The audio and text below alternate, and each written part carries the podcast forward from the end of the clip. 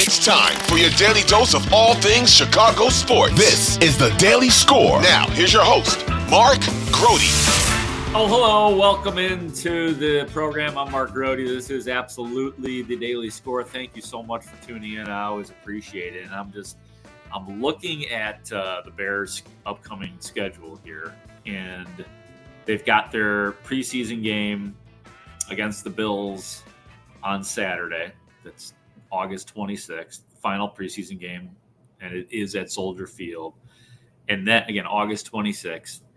And then the real stuff starts on Sunday, September 10th, when the Green Bay Packers are at the Bears. And the thought I had as I was looking at this long list of Bears injuries is can we just skip to the to the season? Can we just maybe take that final preseason game off because there are so many injuries piling up at Halas Hall for the Chicago Bears. I believe around 20 players, according to my count, in watching the practice today, which is Wednesday as we record. They practice indoors because of the heat. And uh, yeah, there are about 20 players missing. And look, we don't know the the seriousness of these injuries. Matt Eberflus has said, you heard me say it over and over and over, that if there's serious injuries, Matt Eberflus is supposedly going to tell us. Now, when we when we get to the Teven Jenkins stuff, as we've been talking about the last couple days, the Bears head coach has been willing to only say that it is as opposed to day to day, it is week to week. So I don't even know what a serious injury is at this point, or what. I guess, I guess that's a question I should be asking Matt Eberflus. What is a serious injury? What constitutes serious? Missing one game, missing two games, is that is that still day to day in Matt Eberflus's world or week to week? I mean, the definitions are becoming difficult for us to um, translate. I think at this point. So still a lot of trouble on the Bears offensive line. No Teven Jenkins, obviously. Nate Davis did not practice on Wednesday. Lucas Patrick did not practice on Wednesday. Darnell Wright did not practice on Wednesday. Darnell Wright was present, by the way, the Bears rookie starting tackle. He was there, and he appeared to have a small brace, small brace on his right ankle.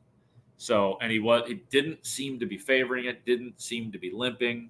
That's just what I saw. Um, the scarier part is that one of the, the new injuries that popped up is Cole Kmet. Cole Kmet went down in practice. He got on the cart and then went back to, to Halas Hall from the Walter Payton Center to Halas Hall. Um, I don't know if we, it, you know, I know that when you hear carted off, it, it sounds, ooh, that's scary. It's not as scary as it once was in the NFL. A lot of guys, as you see, carted off. They don't they don't mess around, and especially in this case, if a guy's injured, you may as well put him on the golf cart and take him back to Halas Hall, whether it's a hangnail or a hamstring injury or whatever the case, or a headache. You're, you're probably going to get a ride. You're going to get a sweet ride back to Halas Hall. So, yeah, there's a lot of different moving parts on the on the offensive line. Um, Cody Whitehair. What actually? Let's put it put it very simply.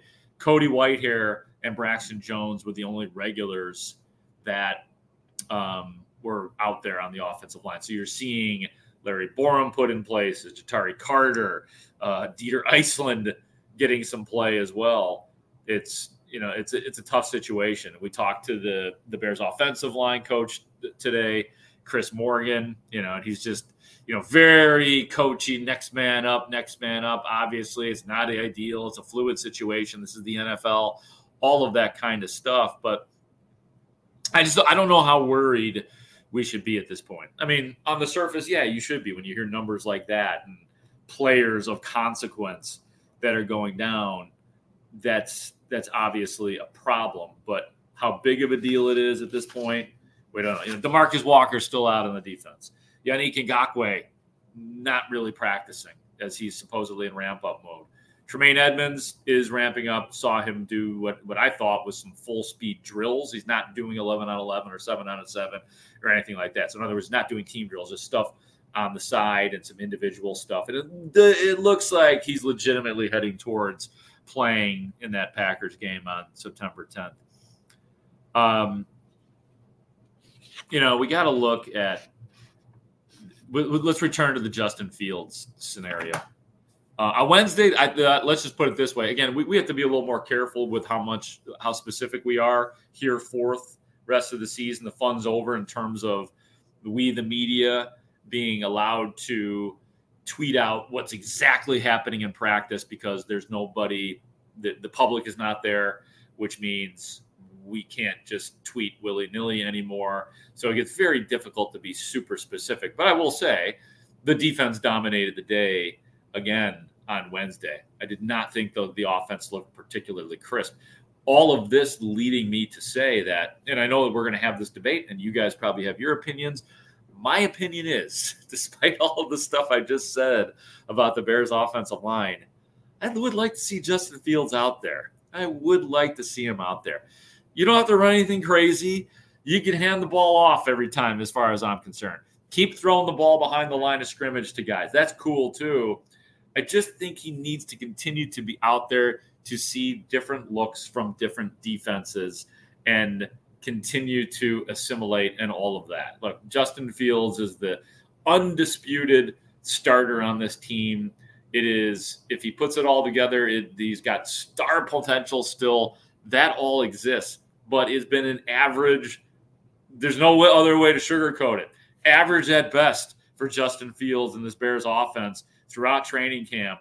And you know, it was terrific what we saw in the first preseason game. Fun stuff with Tyson Bagent in the second game, and, and Nathan Peterman for that matter. But you know, we know what we think Justin Fields might be, but he ain't there yet. And every little bit, I think, is going to help for Justin Fields. And so, like I said, if it's one series, if it's one series, um, and I understand everything with the offensive line, but the other part too is, you know, they they rave about the the depth and the backups, and you know, Tyrod Carter, that's that's Ryan Poles' guy, and you know, Larry Borom. I think Chris Chris Morgan said this guy's played a lot of football. You know, don't tell us, uh, you know, the, the great attributes of these guys if you don't completely trust them to at least go out there and let Justin Fields be totally and completely conservative if that is the case. So that's where I stand on that. Another thing too that I think I realized today. I mean, we still, and I, know maybe there's a little bit of um, decrease in the fizzle that has been Tyson Bagent as we get farther away from the drive, uh, the 90 plus yard drive, and then the subsequent touchdown run for Tyson Bagent, which is really exciting. But again, all, all, indications are at camp that PJ Walker will be the backup quarter, the primary backup quarterback. And you know, Luke Getsy didn't say that, but you know, he mentioned experience quite a bit in terms of attributes he likes and how he evaluates the backup quarterback. He didn't dismiss, you know, wholly the idea that you know, you just look at productivity pound for pound. And if you're doing that, Tyson Bagent has been more productive than PJ Walker. But the indication to me, again, my favorite word, what I inferred from everything that that Luke Getsy said today was that experience it really plays when it comes to the backup quarterback. And while Tyson Bagent has been an exciting story, is he truly ready? when the lights come on and it's the second quarter of the Green Bay game and you know God forbid Justin Fields goes down with an ankle injury or cramping, you know, whatever. You see him laying down on the sideline and he's got to go in. Is he really ready? Is he really ready when guys are going to come at him and there is no stop sign? No stop sign. I'm skeptical about that. So I while PJ Walker has not impressed anybody, I am most comfortable with him as the backup quarterback for right now. And I think that's what the Bears are too. That's what they've been showing. That's what I can see. And those were the indications, I thought, my opinion, from what Luke Getsy was was saying um, as well. So that's where I'm standing with that. Um, trying to think here if there's anything else that was interesting on the day. Told you about Tremaine Edmunds. Um, Andrew Janocko spoke, the Bears quarterbacks coach. Kind of spoke in generalities. I asked him specifically what's Justin Fields working on. Just kind of went through the whole diatribe of things, you know, quick decision making, getting rid of the ball quickly, uh, presence of mind, knowing what the defense is doing.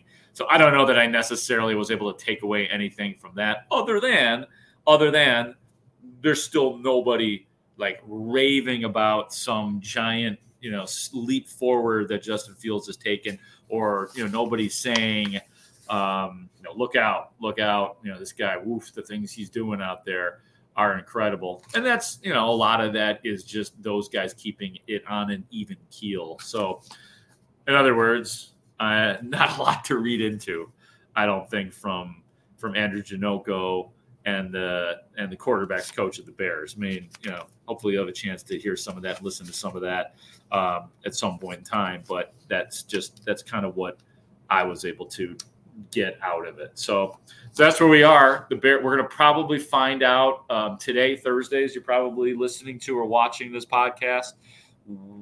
If Justin Fields will play, if anybody's healthy, um, you know, and this is hey for this. Some of this, man, some of this, like I wish, like this kind of stuff happened last year, like the Tyson Bagent stuff. Would that not have been perfect for last year in a team where you were not expected to win? We'd probably be saying a lot of different stuff about Tyson Bagent um, if this was last year. But and, and a lot of these extra roster guys. You know, the Bears still have 90 guys out there. And last year was a year in which there was a help wanted sign for the Bears, or you know, sort of like uh, journeymen allowed here in on this team or undrafted rookies. You know, Josh Blackwell, Jaylon Jones, they're allowed on this team. That was last year, um, but and now you're going to get a chance to c- continue to see these guys in that final preseason game of the year. So that's what's going down. I appreciate you guys watching and listening. It's been a fun ride so far. And uh, I'll be looking forward to talking to you guys in a couple days. Actually, wait, tomorrow is Thursday, so there'll be one more podcast. So I'm always off a day. It's it's very difficult, very difficult uh, to keep track of the dates. And I know a lot of you guys out there listening probably have jobs and schedules that you don't really know the day either. So, um, so there'll be one more podcast this week. Um, and finally, too, I want to uh, tell everybody that that a lot of my colleagues, including our executive producer, Ray Diaz is in Las Vegas. So a lot of fun Las Vegas stuff coming up this week. I'm going to be filling in for the great David Haugh on Friday on the Mully and Haugh show. Um, so that's what's coming up for me. And uh, hopefully to, by tomorrow, um, Ray will have some Las Vegas stories for us. I'll, and if he doesn't, I will definitely ask him to manufacture some because um, as we're recording this, I believe he's getting ready to go out for a crazy dinner with the rest of the staff. So um, looking yeah, we'll pop on you. Uh, we'll pop in on you, Grote. yeah, and, and I'm, I will have something for you. You know, there will be no need for manufacturing anything. Hopefully, we're, we're, doing a show tomorrow. Bernstein, Holmes, and Rahimi in the Galaxy Ballroom here at Circa Resort Encino. Um, and if there's nothing, if not any stories from that, there's an entire day of, of hopefully shenanigans that I can. Oh, uh, I love it! I love it! Oh, we we'll got. Get, we'll, get a, we'll get a Bears report and we'll get a uh, score in Las Vegas uh, shenanigans report. oh man, I can't wait! I've seen like Shane and Parkins are doing, you know, putting up their Instagram videos, and I haven't seen anything from Leila yet. And as we just said, uh, as we're recording this, Ray has basically just arrived, and it's already chaos because it's it's Las Vegas. But that's to do it uh, for Ray Diaz in Las Vegas. I am Mark Grote in Chicago. Thank you for listening, and we'll talk to you soon on the Daily Score.